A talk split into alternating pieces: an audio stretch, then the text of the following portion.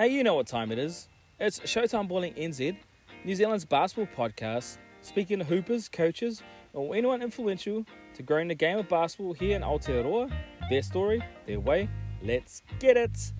This is a part of our coaching collective. We went one on one with incoming head coach for Taylor Bay Hawks for 2022. It is Australian Mick Downer.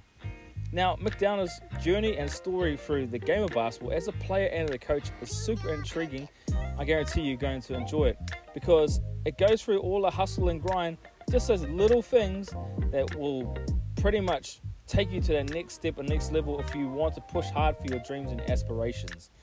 Mick is also a part of the Next Play Solutions, and where he does break down micro skills within the game and just shares the knowledge of the wealth that he has within his mind of basketball.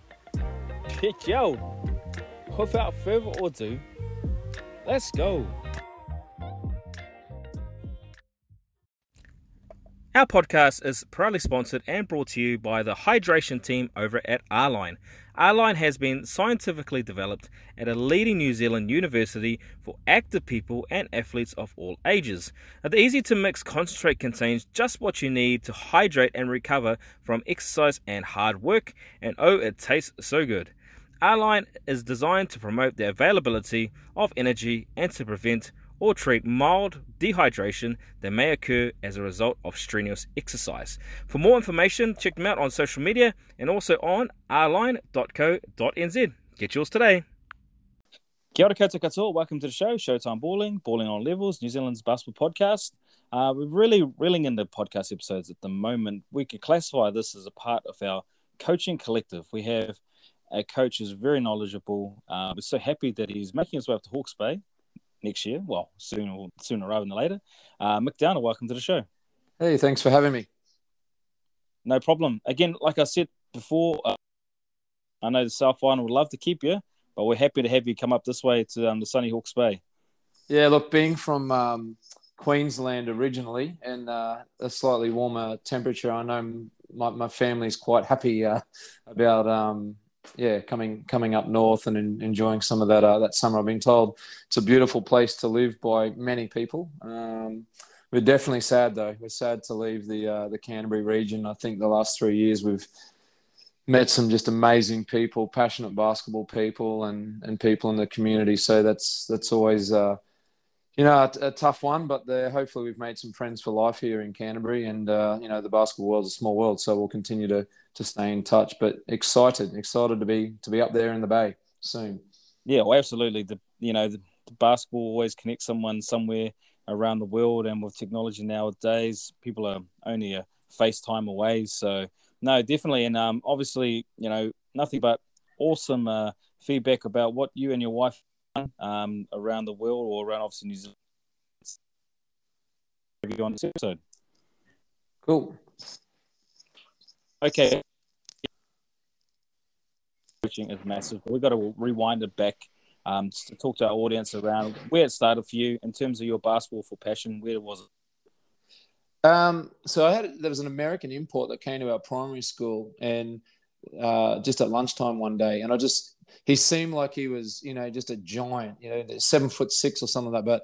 But uh, I met him when I was an adult, and uh, he uh, he wasn't that big, but um, yeah, his name was Audie Matthews, and was a was a player in the NBL, and you know he would go out to schools and do, do his clinics, and I just remember how this tiny tiny little car, and this big human being got out of it, and um, we just did this basketball clinic at lunchtime and you know the guys that i played soccer and cricket and athletics and all that stuff with we just had a great a ball and one of the parents um, asked if we wanted to try and play on the weekend and that's sort of where it went. So i just started to play basketball as a primary school kid and uh, kept going. But it was always behind. I was a cricket and um, soccer player first and foremost and it wasn't really until um, later in high school that i really committed to playing basketball.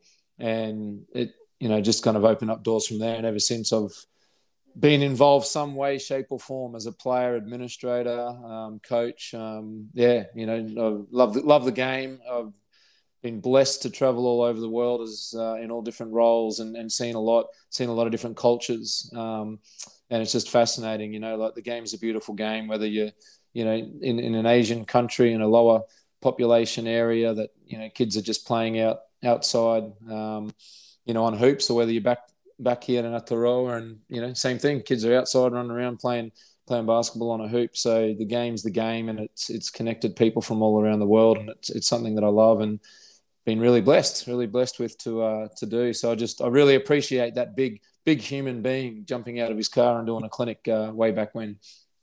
Well, it's funny, you know, how the game, you know, how it attracts people into, and it's obviously attracted you all the way up to now. Um, your journey of basketball has definitely gone up, you know, in swerves, lefts and rights in regards to from being a player in terms of tra- transitioning into a coach, um, because um, yeah, that's that must have been a big, massive shift for you. And when was that for you? So it, um, yeah, my playing career career is not illustrious by any stretch. Um, I missed a lot of the the junior, you know, like representative teams that I played for my school. Um, I had a lot of fun at, at the school level. Like I was captain of the basketball program there for a few years, and some of the mates I have now are mates I played basketball with then.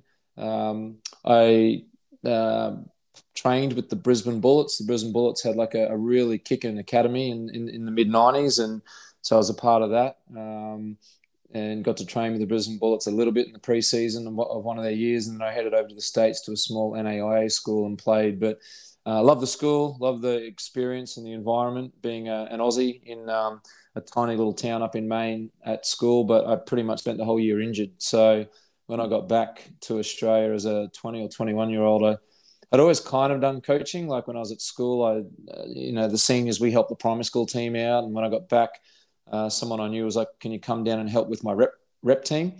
And um, I just started as, because I, you know, liked it. So I helped out as an assistant. And then I, uh, that kind of leapfrogged me into coaching rep basketball um, well before I was ready to do it. Um, getting involved with club basketball, I was still playing. I was chasing the dream still, but um, I had several people tap me on the shoulder and said, "Hey, you'd probably make a good coach." That was their polite version of saying, you know, you're not going to, you're not good enough to make it as a player. So, um, as a uh, guy in my early 20s, I ended up being the assistant coach of what's now, I think, the NBL one is the way it's been branded. It's been called a lot of different things, but um, yeah, we had a, a, a, the Brisbane Bullets assistant coach at the time, coach uh, the local club I was at, and he wanted to kind of mentor a younger coach. So that was tough. My first four or five years in that space, I was in my early 20s and, you know, I was coaching, you know, guys in their late 20s, early 30s, club legends that have played two, 300 games, guys that had played in the NBL like, and had illustrious careers. So to me, that was, um, that was challenging and uncomfortable. Uh, it was like an apprenticeship, but it was the best thing to happen for me because it kept me grounded. And while I was doing that with the seniors, I was coaching six, seven days a week um, whether it was individuals, um, coaching at schools, primary schools, uh, helped set up a club um, that's still running today, which is, is really cool, the Belmont Saints. So I was just fully immersed in basketball at all levels. And when I got to my mid 20s, uh, I thought I hit the jackpot because I got my first full time basketball job. You know, big fat office over with a great view and a car, and thought everything was great. I, I, worked for the Queensland Academy of Sport when I was 25 years old as, as the head coach up in Townsville, and um, that was probably the start of my first, you know, full time professional coaching career, and it's you know that's getting on 20 years ago now. So um, there's been lots of ups and downs through that period of time, but I've been blessed to be an employed basketball coach for uh, the majority of it. Yeah, so like you got, you know, you got tapped on the shoulder. Say, hey, look, the polite way of saying, "Hey, mate, uh, come do the coaching." Mate. yeah, you can't guard anyone. no. so, um, my next question probably is because um, we're going to probably dive into this a little bit. Uh, is the coaching philosophy from back then? Because that's that's something that always changes, pretty much within any environment you've been a part of, or when you start. Because the awareness of what your coaching was back then to now must have totally changed. Absolutely. I mean, like most. Um, young, uh, brazen, confident people, I thought I knew it all. As soon as I got a, a taste of it um, in my early 20s, I just, you know, I think I had a great connection. I think people do that, you know, if you're a, a male or female um, coach in their early 20s and you're coaching teenagers, I just think because that generation gap's not, it's almost like an older brother or older sister. And, um, you know, I came back from the states with uh, the baggy Parko jeans and Timberland shoes, and you know, no. um, I, I, was that was the era, you know, the greatest era of hip hop music in the nineties. Um, but yep. I um, I connected well with um, the the teenagers, but I guess I didn't know any better. I just did what I had been taught myself, and so you know that that era of coaching, and a lot of people just don't see it now because I think the persona that I have on the the sideline now in the NBL is a lot more calm and collective, and I think a lot of peers will say I'm a bit more of a you know, I think my way through the game and not overly emotional. Um, when I was younger, I was just out of control, like um, intense and yelled, and I got in trouble, um, you know, for, for pushing the boundaries too too hard. And so I guess my philosophy back then, um, I didn't know myself that well as a person and as a coach. It was really just cut and paste, cut and paste. Just just do whatever you know, run the same offenses that you know I'd either played under because I felt comfortable, um, and uh, and just did whatever I thought was the right thing on defense at the time, and just coached with a lot of energy and passion. But once I started to do courses, you know, the level one and the level two coaching course, and you know, you start to get encouraged to apply for different things. So, um, you know, coaching a, a, state state basketball team is a pretty pretty big big deal in, um, in in Australia. So I started to get involved in that at, at, quite a quite a young age. And I guess as you accumulate knowledge when you're still quite young, you probably feel like you're you know on the cutting edge and you know the latest and greatest stuff, and you you know you hold the the set of cards that no one else has, mm-hmm. and mm-hmm. um, you know that confidence can really help you, and that belief can help you. But I think what you realize over time is, you know, the more you know, actually, the less you know, and there's a, a bunch of kind of uncomfortable light bulb moments or wow moments where, um, you know, whether it was at a, a national camp in in, in Canberra.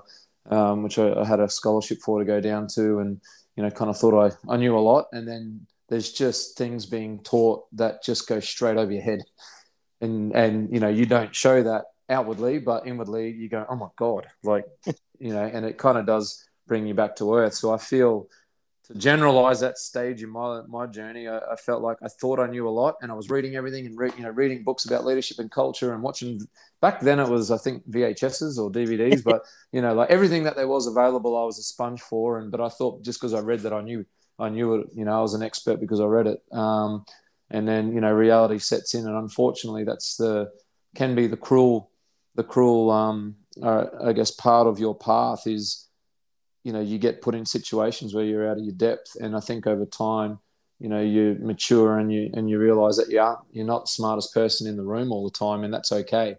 And I guess then you transition. Once I started to get into the professional game, you do start to realize that you're working with you know people that are experts in their area, whether it's a strength coach that's you know done done his exercise science degree and a whole bunch of other accreditations, or it's the CEO that's um, you know you got highly qualified and maybe got their MBA or something like that. But you know you start to work with a lot of different professionals, and then it becomes more about bringing your expertise to the table.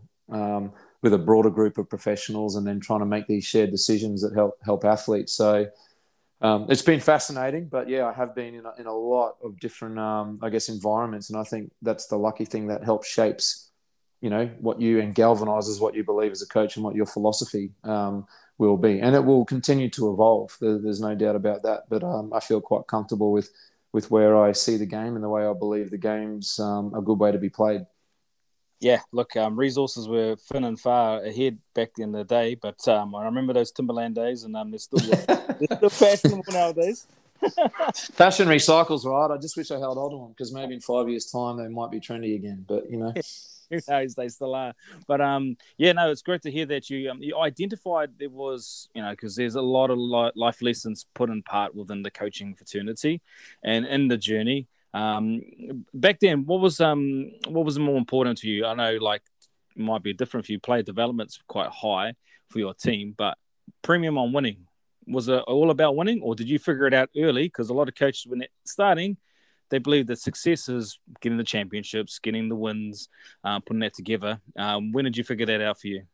No, look, I think, I mean, winning, and, and this is probably a, a big myth, winning is an important lesson in life. And um, you know, I'm a competitive person and I do want to win, um, but not at the expense of someone's experience in the program. So, you know, I'm not a win at all costs and, you know, cut corners and try and do do whatever, but I'll try and find within the rules of the game and, and within what's I think, you know, ethically right, every possible competitive advantage I, I, I can to help our team, and, and that may be um, coaching a player with their footwork and, and how to improve their their footwork. It could be you know help developing um, you know emotional uh, uh, I guess stability or resolve, like something that's along the lines of mental skills or performance psychology. So yeah, I guess there's there's lots of different um, there's different aspects to the game for you know an individual and a team to be successful. But winning has always been there, and I think it's also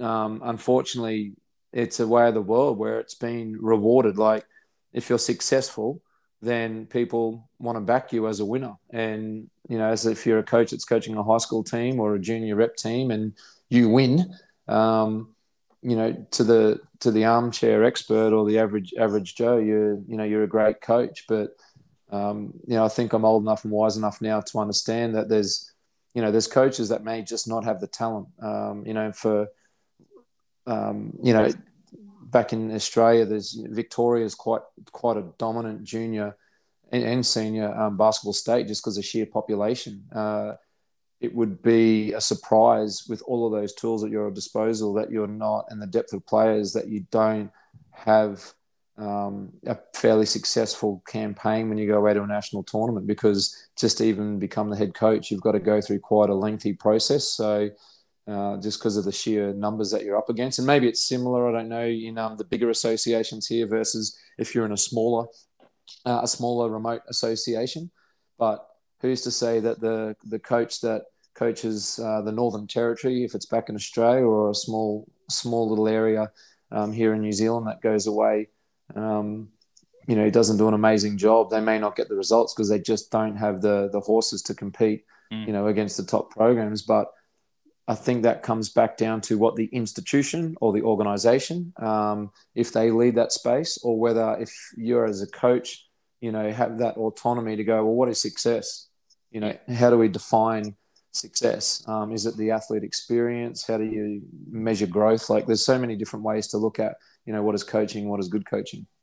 Yeah, exactly. Just well, we just I touched on that on the podcast earlier. Um, around what does success and obviously for coaches to lean back on that if there is a um, if there is like guidelines within the association to say hey look you know winning's not everything for us or winning at all costs you need to do it you know so it's, it's yeah. that background that backing it's still it's still there now. Um, I recently went to a prize giving of one of the local clubs, and they do an amazing job. And um, we we sat down. I was a, just did a little talk to the to the group at the start, and then they started to invite, you know, started with the younger age group all the way up to the senior program. And so the coaches came up and um, kind of wrapped up their season. But the first coach got up and, you know, pretty much the narrative was, you know, we won X amount of games. We only lost these games. We made the final, and um, you know, we had a great season. And you know, this this young person who got the, I think, you know, they handed out like an M, uh, MVP award and a Most Improved or Coaches Award or something like that. But um, the first coach got up on stage and spoke that way. And so then the next coach came up for their team and it was the same thing. Um, and I felt like as the coaches got up, the teams that, you know, maybe they, they just struggled, they didn't win many games or they were a 500 team or something that straight away it was a bit, oh, you know, we had some injuries this year or we, we went, you know, and I've used that for sure. yeah. that, uh, in, in the recent season I've just coached, but um, what I said to the, um, it was a great vibe, like the feeling in the room. It was you know end of year, and they're handing out prizes and that, and family were there. Like it was a really cool vibe in the room. But I just said to the um, the director, I was like, oh, there seems to be a strong strong precedent set on um, on winning. I wonder if this next coach is going to be talking about the win loss record. And fair, you know, the coach got up and almost verbatim said that, and the, the lady that runs the club kind of turned to me, going, "Oh, that's right." And so anyway, we had we had a good chat about it and all the stuff about how you define success and you know what is a good coach and. Um, and I think I ended up writing a blog for their, their next newsletter. So the so the club actually was proactive with, uh, you know, trying to, I guess, not put volunteer coaches in particular under a lot of pressure to feel like they have to win and they're a failure if they don't win. Um, that doesn't mean you don't, you, you know, losing games isn't fun, but you know that you shouldn't you know set um, or define your season just whether or not you're uh, you've won the under 13 girls B grade you know local club competition. Mm. Mm. Absolutely. All right, coach. Now let's talk about when you got into professional coaching. Um, now moving into ANBL, uh, and obviously with the Boomers as well. Where was it for you? Um, so I volunteered. I pushed shot clocks and um, swept floors and worked out younger guys and um, all that, and uh, watched video. Um, transferred VHS to DVD scouts for the Brisbane Bullets when I was in my uh, mid twenties. Uh, and then when we moved up to North Queensland, I did some volunteer work with the Townsville Crocs, and then same thing with Cairns Taipans. And it was probably the Cairns Taipans that was the first, uh, you know, real closer link to what was going on. And that was under Aaron Fearne. Aaron Fearne was the creator of the Cairns Taipans Academy that's had some amazing, you know, players come through that. Aron Baynes, Nathan Jawai, just to mention uh, a couple. But um, I kind of cut my teeth just volunteering around the fringes of an NBL team you know, I think we had 6:15 a.m. starts. We went four days a week, and that was on top of being the general manager of Cairns basketball and the coaching director, and um, so I was a pretty pretty busy guy. Um, but that that was the start of it, and then I took a job in Perth as the basketball Western Australia high performance manager and uh, uh, Mel, my wife, um, at the time we were, um, I think we were engaged. I better, better get that right. Um, but anyway, we we headed over there. It was a huge change to go from the east coast of Australia all the way over to Perth. It felt like another another country, but amazing place, beautiful place to live. Um, great great role. And uh, a year into the job, uh, I was helping um, the assistant coach uh, by the name of Conner Henry, um, helping him with his preparation for interviewing for the head coaching role job for the Wildcats. And uh, while over a coffee, um, as we were just having a chat about, you know, all the bits and pieces around his philosophy and how to put together all the training plan and recruitment plan and all these these documents and bits and pieces, he said, "Oh, look, you know, do you want your name on the list? I'd love you to be on board." And long story short, I was the Perth Wildcats assistant coach um, the following week, and that was the 2008-09 season was my first season. Um, unfortunately, Conner um, was let go after one year, so um, that was horrible at the time. After doing a fantastic job and getting great feedback from the club, um, at the end of the day, it's the head coach's choice. And uh, funnily enough, small world, Bevo, and we're good mates, Bevo and I. But he uh, he came in as the as the new head coach of the Wildcats, and he, he went in a different direction with the assistant coach at the time, which we have a bit of a laugh about now. But um, that meant I was out of a job after I actually had you know had years left on a contract. I thought I was uh, I was doing great, and uh, I was lucky to get picked up by Cairns again. And I think a lot of that was to do with the relationship I'd formed with Aaron Fearne, but the work I'd done on the floor, and and that he he knew.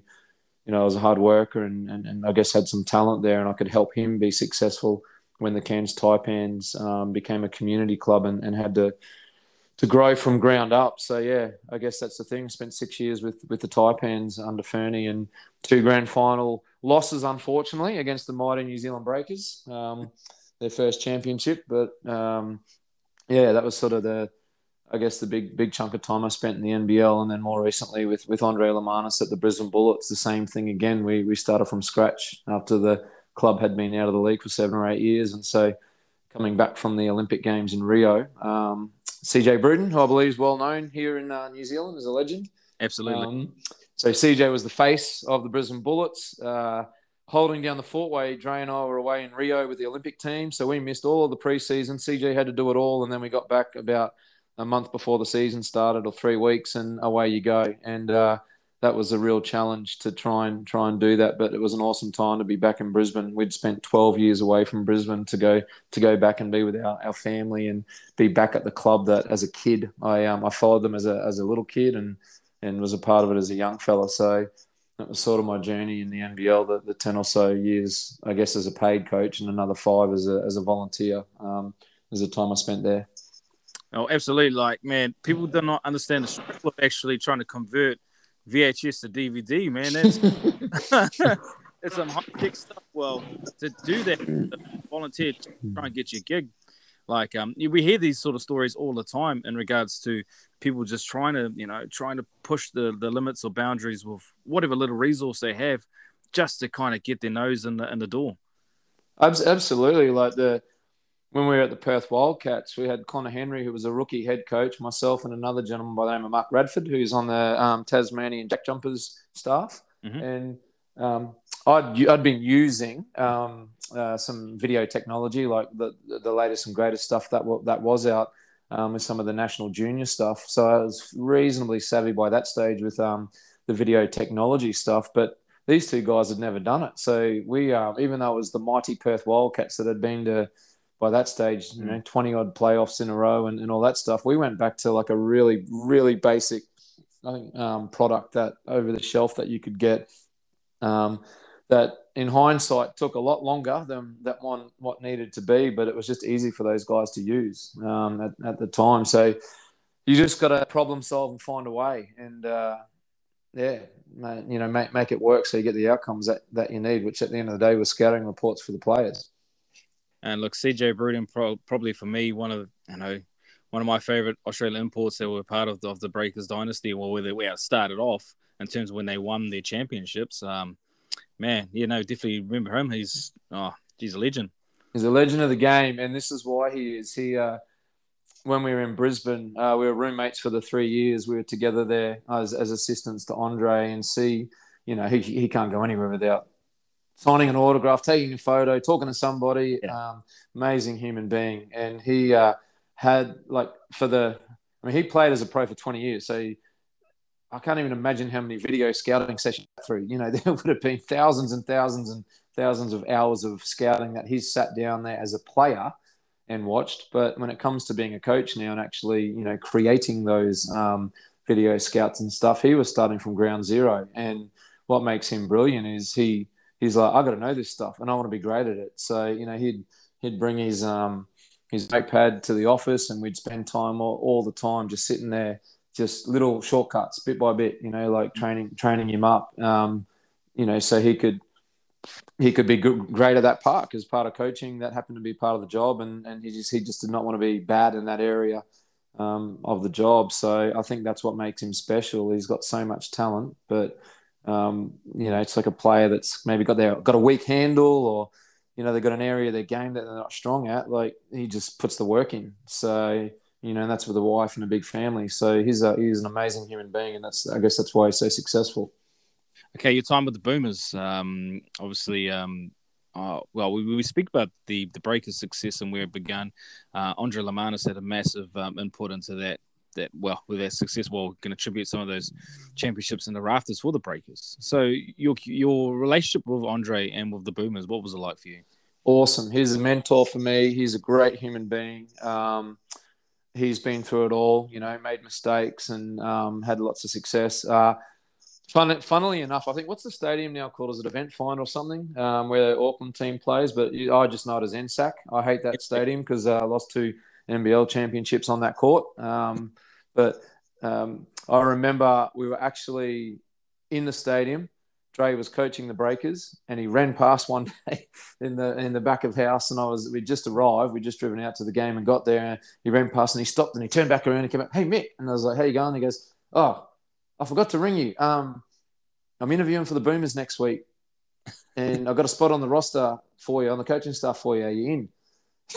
I guess I've got to send you the info, but I just wanted to run. I just want to make sure that you're okay. And I was like, uh, just totally, I thought he was trying to put us off our game or something. I was like, wow. So anyway, that's how I got involved. But I did know him from back in Townsville. He was an assistant coach for the Townsville Crocs for a long, long time. Um, and uh, he had he was running uh, the Sharp Start Academy, which was like for their kind of high school, high school leaving athletes transitioning into the um, into the NBL. So you know, we did a little bit of work together there. They led it, and I sort of the job that I was doing at the time um, kind of overlapped. So we collaborated there. Um, got to know him pretty well, and I tried to get on his staff when he first got the the Breakers job. Like I applied for that job, but he, um, I think, can't remember who he went with. I think it was John Dodge maybe, and, and someone else. But yeah, so we'd kind of known of each other, but yeah, just I guess through the league and through. I actually volunteered one time. I was coaching the emerging boomers, which is like a I think in New Zealand we call it the the Tall Black Select Team that goes to China.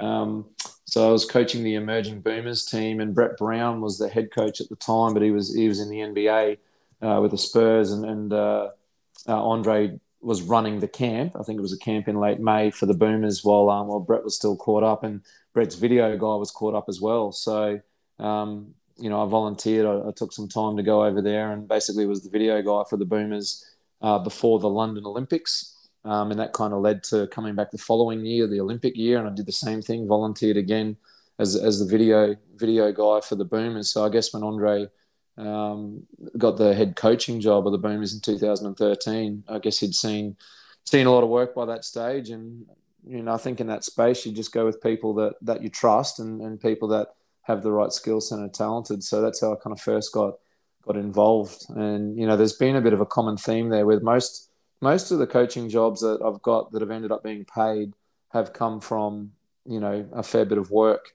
either you know in a voluntary capacity.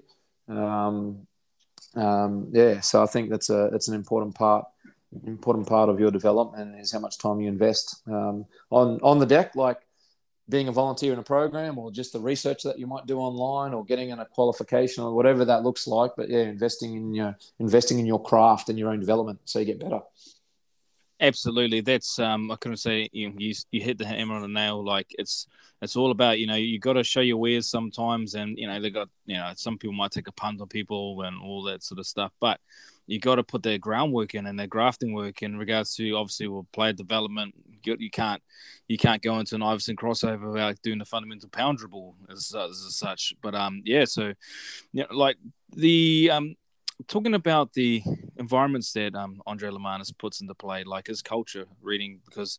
Well, I'm, I'm very good friends with Paul Henare, and obviously they've got a great um, relationship. And to me, both those two know how to grow cultures within their, their groups. Can you can you bring that into into light for this episode? Yeah, absolutely. And like Paulie's like um, one of the like I, as a coach and as a as a person, like I just respect him.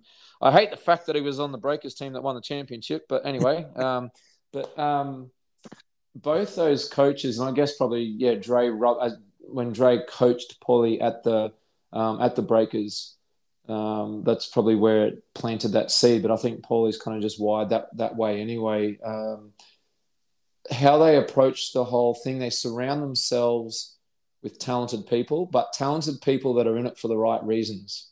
Mm. So, you know, people that put the team first. So there's a famous, you know, anyone that's a 19, 1990s um, NBA fan, um, you know, knows the whole uh, Bulls dynasty and, and Luke Longley, uh, the big seven foot Australian that, that was a part of three of those championships. Yep. Luke had Luke had grown up around the Boomers. That was you know he was part of the Boomers before he was an NBL player and uh, an, an NBA and college player. So Luke was a pivotal part to Andrej's I guess plan and vision around culture and and a big part of Aron Baynes's growth. And I think anyone that's seen um, Luke's actually got a, a, t- a little telly series that came out, um, I think on the ABC or something, but it'd be available online just about his part, um, you know, through the whole his his career and stuff. But Luke was great about understanding like the pulse of the playing group and the locker room and, and the staff, and you know. Do you need to train more? Do you need to have a day off? Do you need to just go out, have a few, have a few beers, and just about the senior men's team, but you know, have a few beers and let your hair down and uh, do you need to have some honest conversations? Like he had a great ability to understand, you know, where there were some potential red flags or if things weren't quite right. And Andrej's brilliance is he was aware that that's essential to a, to a team to do well, but maybe, you know, he's not the best guy for that all the time. And so, you know, he empowered Luke to really drive that part of it. And then we had an absolute legend of uh, the game, a man by the name of Dr. Adrian Hurley, who'd either played or coached or assistant coached. Uh, spent a lot of time with Lindsay Gaze as an assistant coach, and been to nine or ten Olympic games in some some way, shape, or form.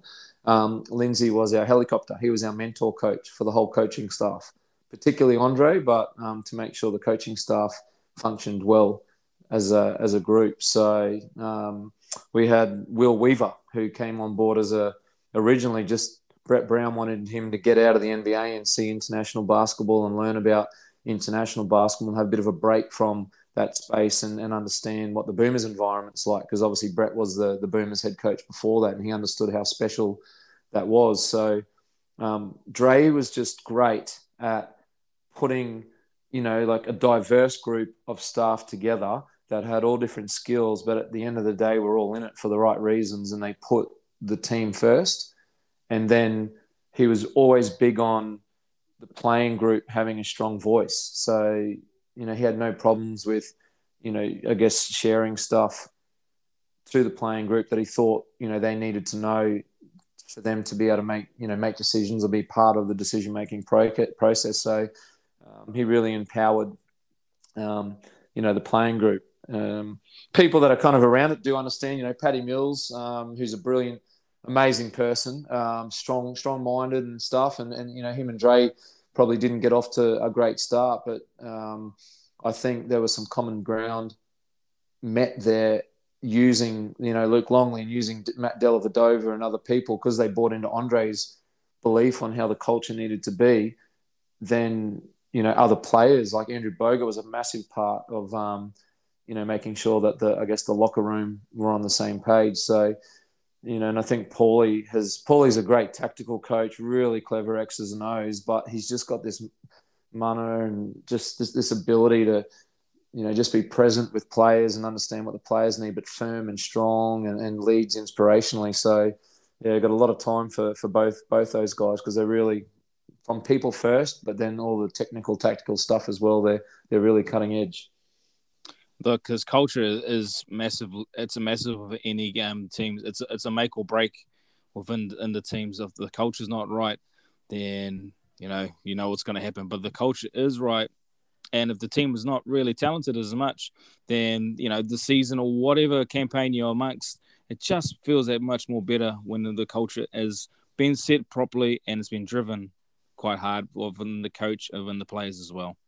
Yeah, look, I've, I've been in te- I've been in a team that won a national championship back in Australia, like an underage championship. You know, we had a lot of talent. It wasn't an enjoyable experience um, when you look back on it. Winning was great, um, like a like a short term sort of fix and and that, but the the failings of truly connecting with the playing group and the players really caring about each other and making sacrifices or um, putting ego aside, like that particular group, that was just challenging. We were really talented, and um, there was a lot of time spent through the campaign on stuff that probably in other teams you take it for granted if you've got a really good group of, of players. You know, and I've been a, a, team that just unfortunately lost a, you know, a gut wrenching grand final. It was a great grand final national championship game, but you know, we were just a bunch of riffraff, under talented, undersized that no one gave a chance, and just had an amazing experience. Like played well beyond any expectation, but just the way players, um,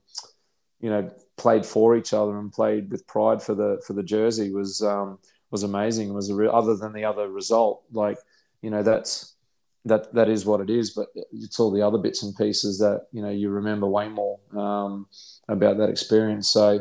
Ideally, you win it all and you have an unbelievable experience as well. But that's sort of the utopian dream. But it, it doesn't always happen that way. So um, having satisfaction through the journey and seeing people grow and connect and, and, and build relationships and improve, um, you know, that, that far outweighs uh, the trophy cabinet.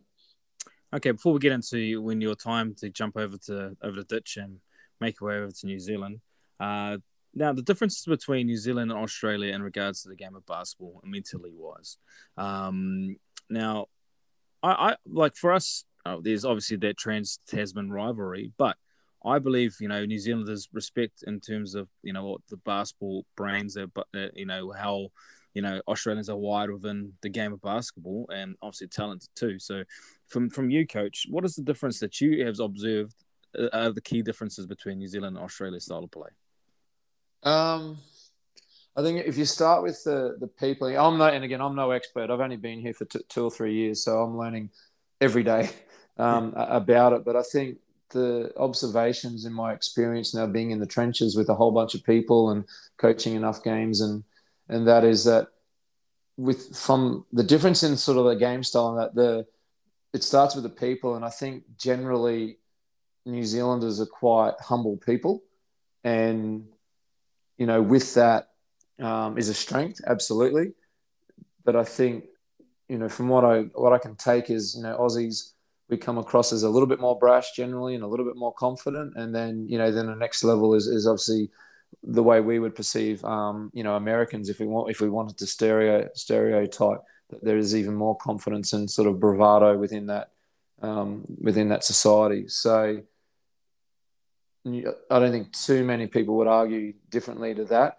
Now, every individual person uh, is who they are and, and based on their experiences. So, the New Zealanders that I've worked with, with the Canterbury Rams and the Mainland Eagles Academy, and, and you know the local um, coaching group, the parallels between New Zealand and Australia are like identical. That You can't separate the passion for you know loving the game or loving to you know. There's so many coaches here in the Canterbury region that just love coaching. You know, high school basketball or junior basketball because they they love helping and making a difference in the lives of you know of young young players. So um, I think that part's the same.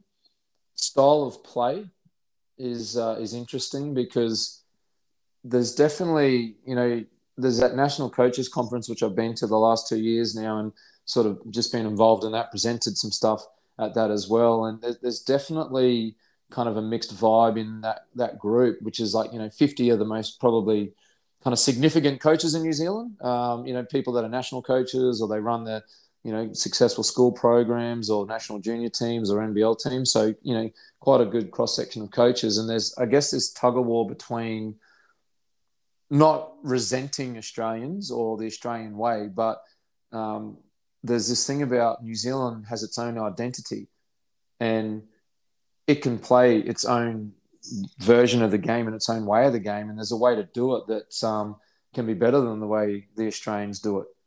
But there's also common sense says that, you know, Australia does have a massive population, um, you know, has a lot of coaches, has a good infrastructure there, is another Commonwealth country. And you'll find a lot of the Commonwealth countries kind of copy off each other. Like we, we take a lot from Canada, you know, and particularly when it comes to sports science and, and that. So I think it's information sharing and it makes sense to, to take whatever you can from the Australian way.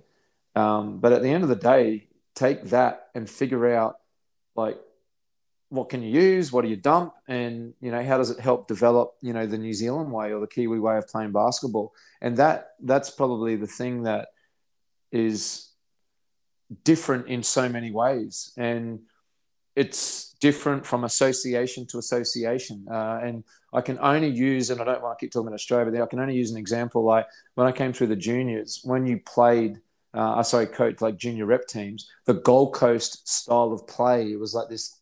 They never had many big players. It was always like a lot of guards, free flowing, up and down, fast paced, and that was kind of their style. And then when you got to a team like the Brisbane team, they were always very methodical, almost like Ivy League, had a lot of bigger bodies, and played kind of power basketball. Um, Townsville was the same, and then so even within like New Zealand, the way people play basketball in Wellington might be different to Hawke's Bay, might be different to Southland, and so on and so forth. So regionally, because of culture and because of coaches and that, like the style can be different, but it doesn't mean it can't be kind of successful or be good for the long term development of players. Mm-hmm. And I think the biggest thing at the moment is the passion of the tribalism of sports, you know, like, you know, the, the competition between the rugby franchises and, and, and sport and basketball franchises is so competitive, but you don't want the competitiveness of that to get in the way of actually making some better decisions around how the governance of the sport and the direction of the sport can head when it comes to um, the way we should be supporting the development of our athletes and, and our coaches and, um, and officials. And I think that's the bit, the alignment particularly in our coaching space, mm-hmm. um, needs a lot of lot of work because the better the coaches are, the more professional we are, the clearer direction we have. Um, that's only going to help um, help the development of players. Absolutely.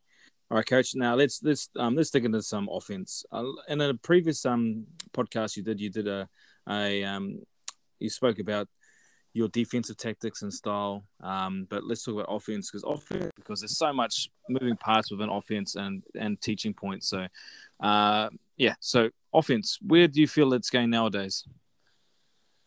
Uh, it's a, it's evolving, um, and uh, it, it's evolving, but it's also revisiting, you know, things that have been successful in the past, um, but you know, rebranding it or repackaging things. You know, the way Miami played with that sort of undersized, free flowing motion, read and react, like whatever you want to call it. In the 1980s, it was Bobby Bobby Knight's motion offense that um, you know had a massive impact around the world on how the game was played.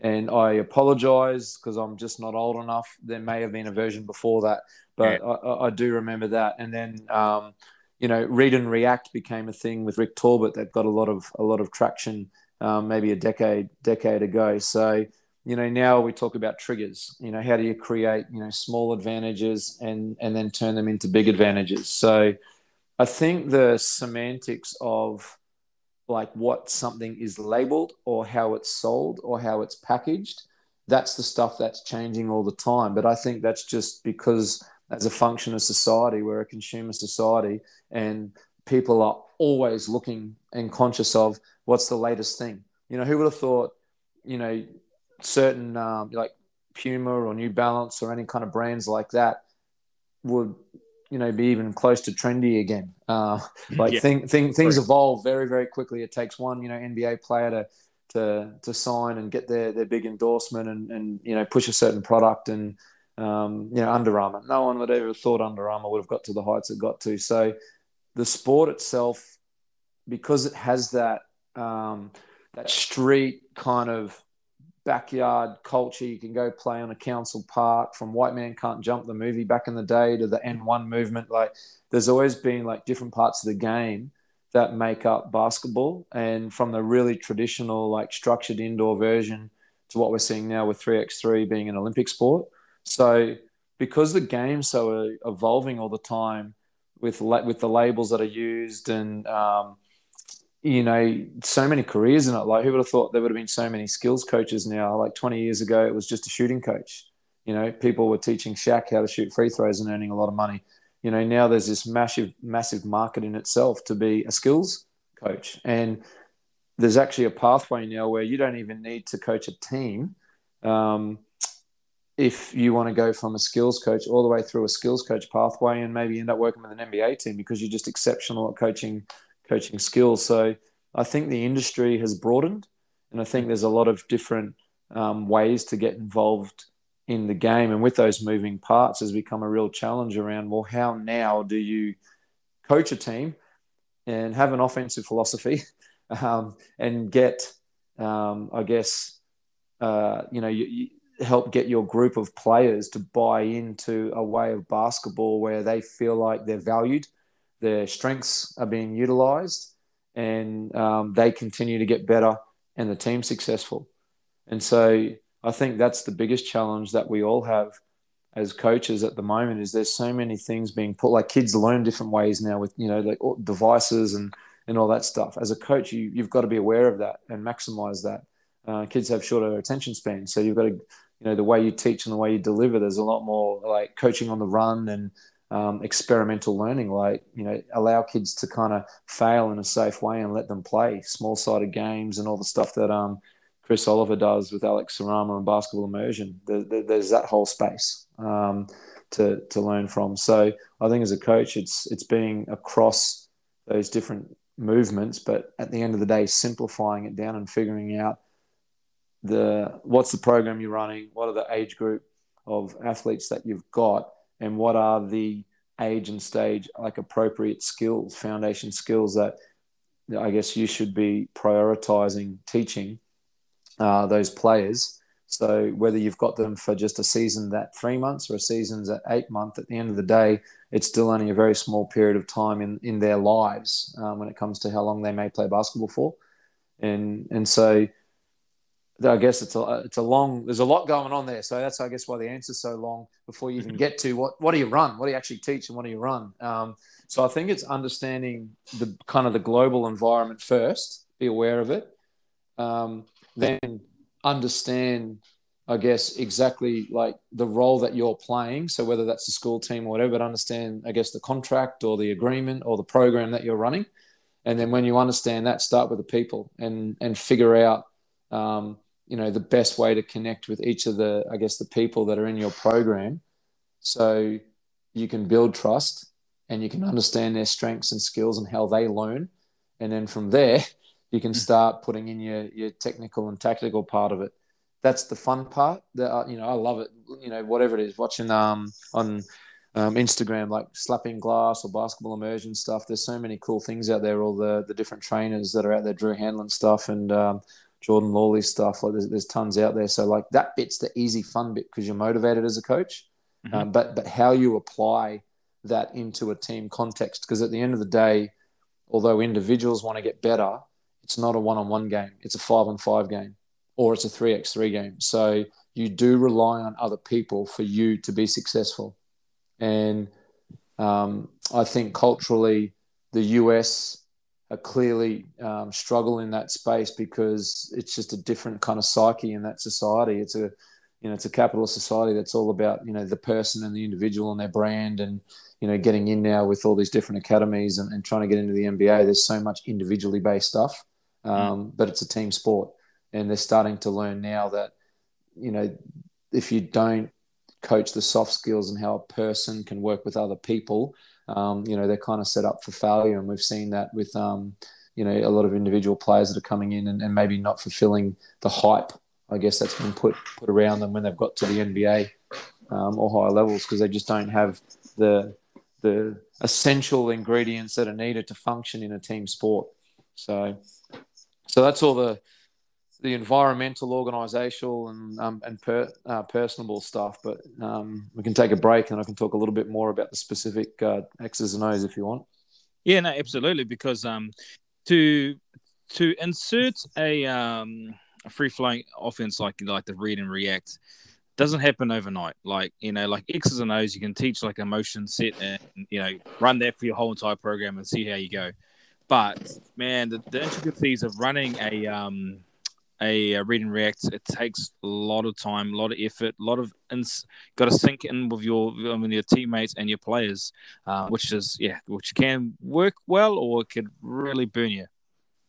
Yeah, I think um, it's that's an interesting thing because I mean, there's look, there's a there's a bunch of different ways that you can um, play the game, and that's shown. You know, you, you take you take any. I mean, the, the New Zealand NBL, like there's there's lots of different versions of the game. Um, you go Wellington last year were unbelievable. You know, the, the results showed it, and you know their shot chart and their analytics showed it. And I guess Zico's time he spent with Houston um, and the influence that that organisation had on his own, I guess, learnings as a coach. Uh, and then he came back, and I, I'll paraphrase him, but I, I, don't understand all those crazy words he throws out there sometimes. But at the end of the day, he he referenced something about you know pulling apart the the car, the motor of the car, and then basically re- rebuilding it. So um, he's a smart enough guy to go, I really like that, but I actually need to unpack it a little bit and work out what's going to work for us. And um, Dion Prewster was outstanding last year, was, was an unbelievable pick and roll player. And then Zico had the talent. Now, whether he recruited that talent or whether that was the talent that he had, and um, he kind of you know, delivered a game plan that suited that talent, which is, I believe, what you know what he did. Oh, these are the guys I got. This is what I know they can do well, and so you know we'll run stuff according to that group. So, with my own beliefs, I think um, the Rams, the Rams team, again, you know, analytically, offensively, you know, we were pretty hit and miss last year. Uh, and again, I'm not going to make excuses, but you know, when you just have different players in and out all the time, or the team that ends up taking the court um, is not at the end of the day the team that you you believe you were going to have. You kind of playing catch up. So um, part of the broader, I guess, mission of the Rams was all of the work to help these young players get to get to college and get to the Australian NBL.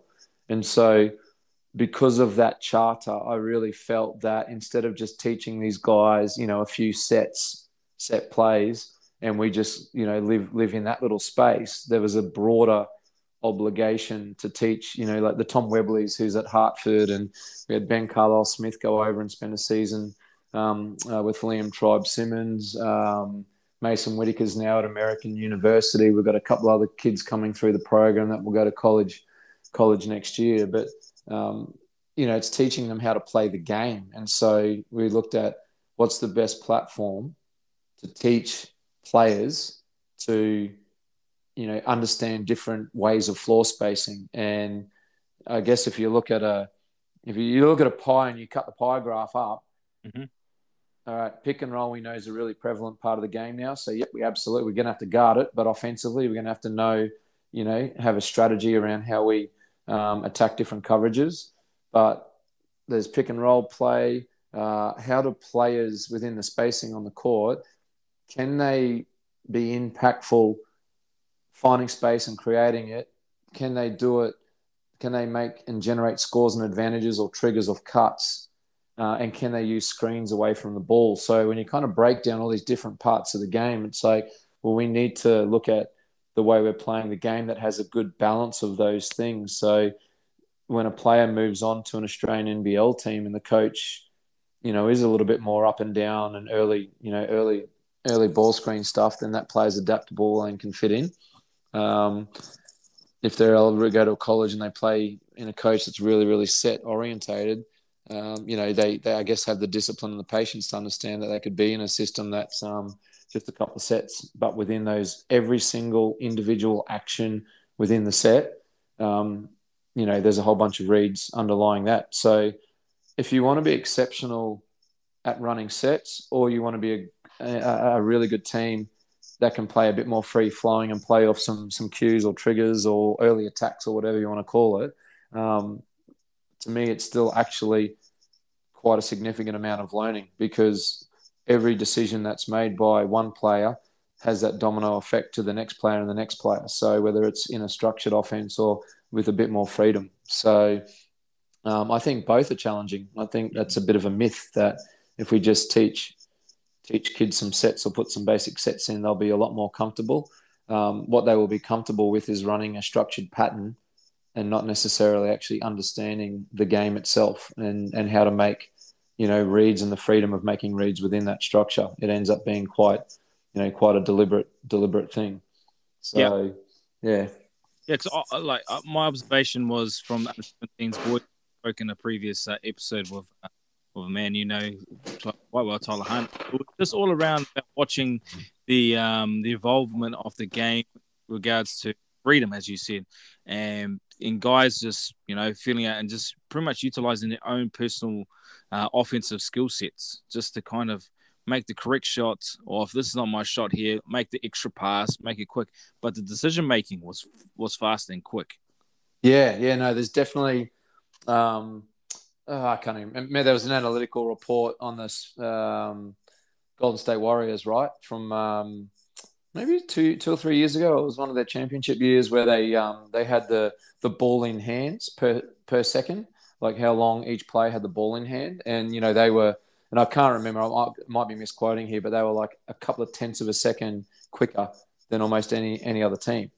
So they obviously were very conditioned with the way they played to get that thing moving. Like they made decisions quickly. So all of, all of that is, I guess, put together in a way that spacing is important because you need space to make a play, whether that's the player with the ball or a player without the ball. You, players need to understand – you know how to space on the floor. And so i think you still need a basic framework. And, and again that's my been my approach uh, whether it's individual skill development small group workouts or coaching the team is always referencing i guess what's the outcome we want on this possession and how do we how do we get there?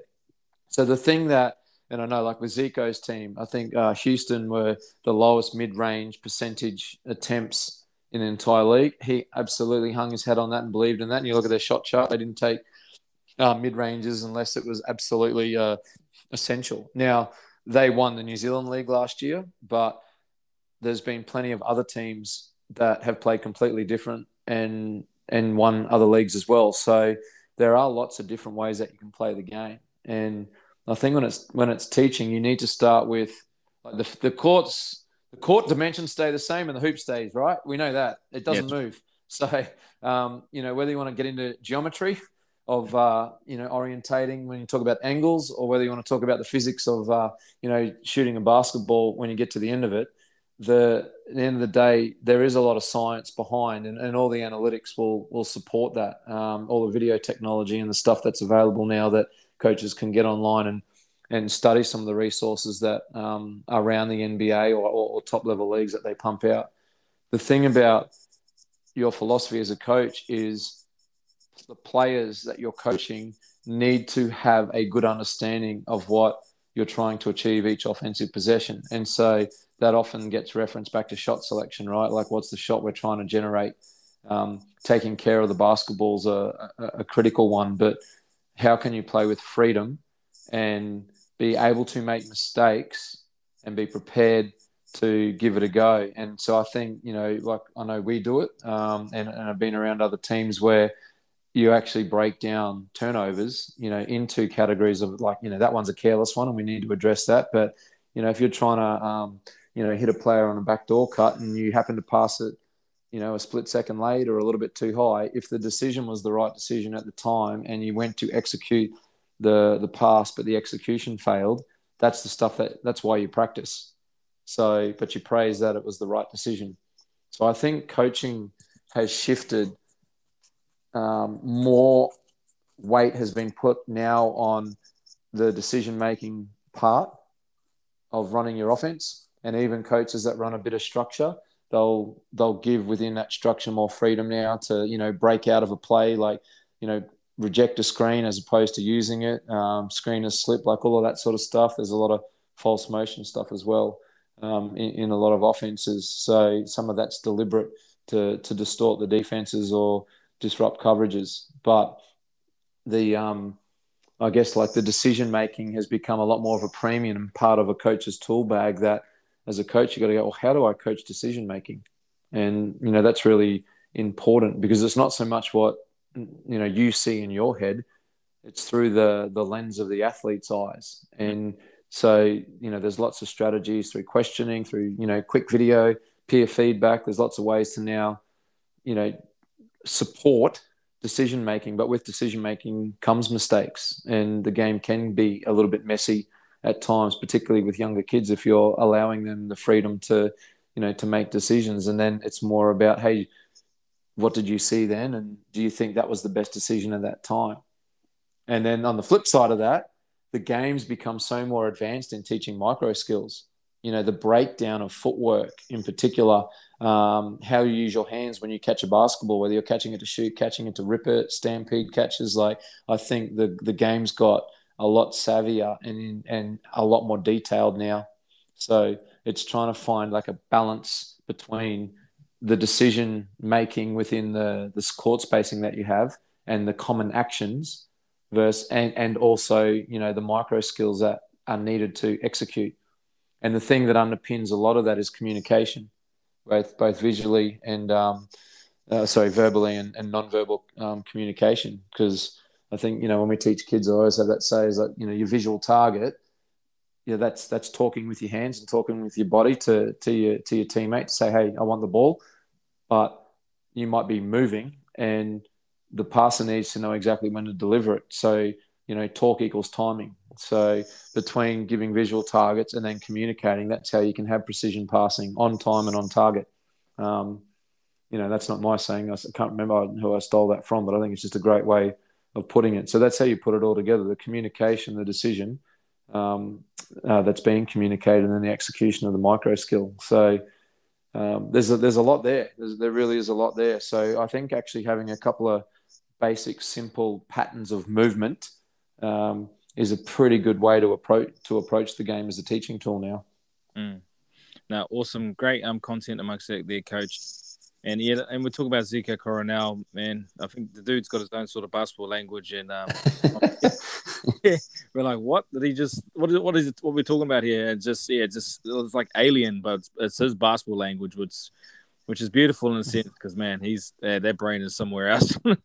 Oh, absolutely. And look, uh, Fitch and I, we, we did a, a, you know Michael Fitchett from from the Giants, one of the tall black assistants. We kind of kind of joke about it a little bit. We were presenting at the National Coaches Conference, and we're kind of a little bit vanilla in our presentation or the terminology that we are using. But you know, Zico got up there and started talking about attacking the femoral head of you know, and all these sort of cool terms and that that had the the audience in in awe. But yeah, like each to their own, whichever that's his way. And Ross McMains is a really yeah. energetic and charismatic presenter, and you know you're on the edge of your seat with his infectious energy. But I guess at the end of the day, the takeaway is what have I learned and how do I apply it, yeah. uh, and what do I want to apply out of out of that content. And I think part of your journey when you're you're kind of accumulating all this knowledge is you just want to jump in there with excitement and uh, it's like going to a conference. You go to a conference at work and you feel so motivated and you start trying to do all this sort of stuff. But um, i think the real art is uh, and i say this to um, uh, we've got a really good skills coach that's worked with us at the rams um, and, and, and actually another coach george robinson who's now i want to give him a little, little bit of love. He's uh, he's moved on to the brisbane bullets in a, in a coaching role there. Um, you talk about guys that have volunteered really hard george and, and adam um, you know, have really worked their craft. And one of the things I'll say to Adam is he's a, he's a big Drew Hanlen guy. Um, spent some time there with Drew's program in the States. And I think the, the micro skills fine, like teaching a kid five different way, five different hesi moves or, um, you know, all the different types of um, language now that's used around, you know, drops and, you know, pull dribbles and, and, and that, that's fine.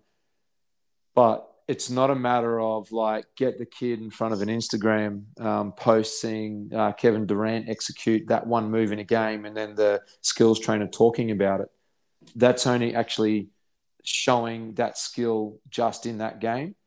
As coaches, if they're in a team environment, the skills coach's job or what can separate them from others if they can explain the context and the build up of when you would apply that. So you know, I'd say to um, to Adam, like, you know, we've got these kind of um, floor spacing and basic movements within our attack offense for the Rams. Where does that one particular move fit in in the game? Like, what's the context around that? And I think that's the important part is you've always got to glue the you know the micro skill back into the bigger picture, um, and the bigger picture is the team component of it, not just the player finishing the move move themselves. And that's a big thing I see now um, with so many people teaching lots of different little skills that they've cut and pasted off the internet, which is nothing wrong with that. Um, just making sure that they loop it back into uh, the big picture stuff. Yeah, absolutely. Um, it, look, you can you do all the massive breakdown like the James Harden dribble, you know, rock them to sleep you, but yeah, man, simple does it sometimes. You know, it's a catch, rip, attack, get to the rim, and just got to finish because you, you know, you, yeah, it's awesome that you use a lot of the information to beat the player in front of you, but there's also a help side that's behind you and then you got to finish the shot. Absolutely, yeah, bull. And um, no, I mean, again, this is going off off track, but you know, I think a yeah, common yeah. thing now is um like scoring systems at training. You know, we'll still have games where it's twos and threes, and you just play a normal game, but you know, with constraint based games, and you know, I call it more incentivized um, small. You know, if you're doing small sided drills or games, like how can you incentivize the drill to reward the behaviors that you want or the shots that you want to try and generate. So, and I know a lot of coaches are are in this space now. So, obviously, the best thing that you can do is is make a open shot, a great shot. You know, dunk the thing, get foul, get to the foul line, shoot a corner three, shoot a wide open jump shot. Um, so we know all the analytics behind you know points per possession and what good shots are, but when you're doing your drills, you know, kids aren't going to make shots at a high, high level all the time, or even you know professional players aren't because you know they're guarded by an equally good player on the other side of the ball. So how can you still have scoring systems that reward the um, you know the type of shots or the type of actions? So um, you know we've manipulated the way we you know if I say to our team, hey, we're going to do style of play scoring now. You know, after two training sessions, they know exactly what that means, and then from there we can then add. Today it's style of play scoring plus it's a bonus point for a screen assist. Um, so I think it's um, it's a good way to approach because kids are smart. Like they if you just give them you know a little bit of information and let them go out there and explore, um, you know you, will get enough out of your team of ten or team of eight or however many you got in the court. You, you'll get the smarter ones figure it out, and they'll hopefully if you've got a good culture, they'll help some of the other kids that might be struggling to pick that up. And that's when you're in a really good space of positive learning environments when uh, when kids are helping each other to get better, uh, get better um, at their comprehension of what you're trying to do. Um, I've got a whole list of stuff that we didn't cover episode, mate. So I'm sorry, man. My answers are too long. I'm a talker. I love to kind of like talk in stories. Um, probably being around CJ too long uh, has has rubbed off. No, absolutely. Well, it's, it's an opportunity to get you back on another episode, Coach. Um, because yeah, there's still a whole lot of things we want to cover off. Obviously, your time within the um, the coaching with the Rams. Um, you know, 2019 Coach of the Year, um, and then shifting into the Hawks. So, um, yeah, if we could possibly get you into another episode, because there's obviously next play solutions, you know, mainland Eagles. Um, just going off my notes. Um, but yes, um, coach, this has been an awesome episode. Well, let's we'll get you in another time. Absolutely. Um, thanks for having me, and yeah, I'm uh, more than happy to come back when uh, when it suits you. No problem. Thank you very much, and have a good night. Thank you. Whoa, whoa, whoa, whoa, whoa! It's full time. Thank you very much for taking a time out with us here at Showtime Balling NZ. Hopefully, you enjoyed the podcast. See you next time. We'd like to actually let you know we are on Facebook and Instagram. We have our social media platform. Jump in, engage. If you have highlights or news you'd like to share around New Zealand basketball or even across the world, DM or PM us. We'll do our best to represent you. And you can represent us, copying the merch, help build our brand so we can keep on the grind and making sure that we are still balling on all levels. Until next time, peace.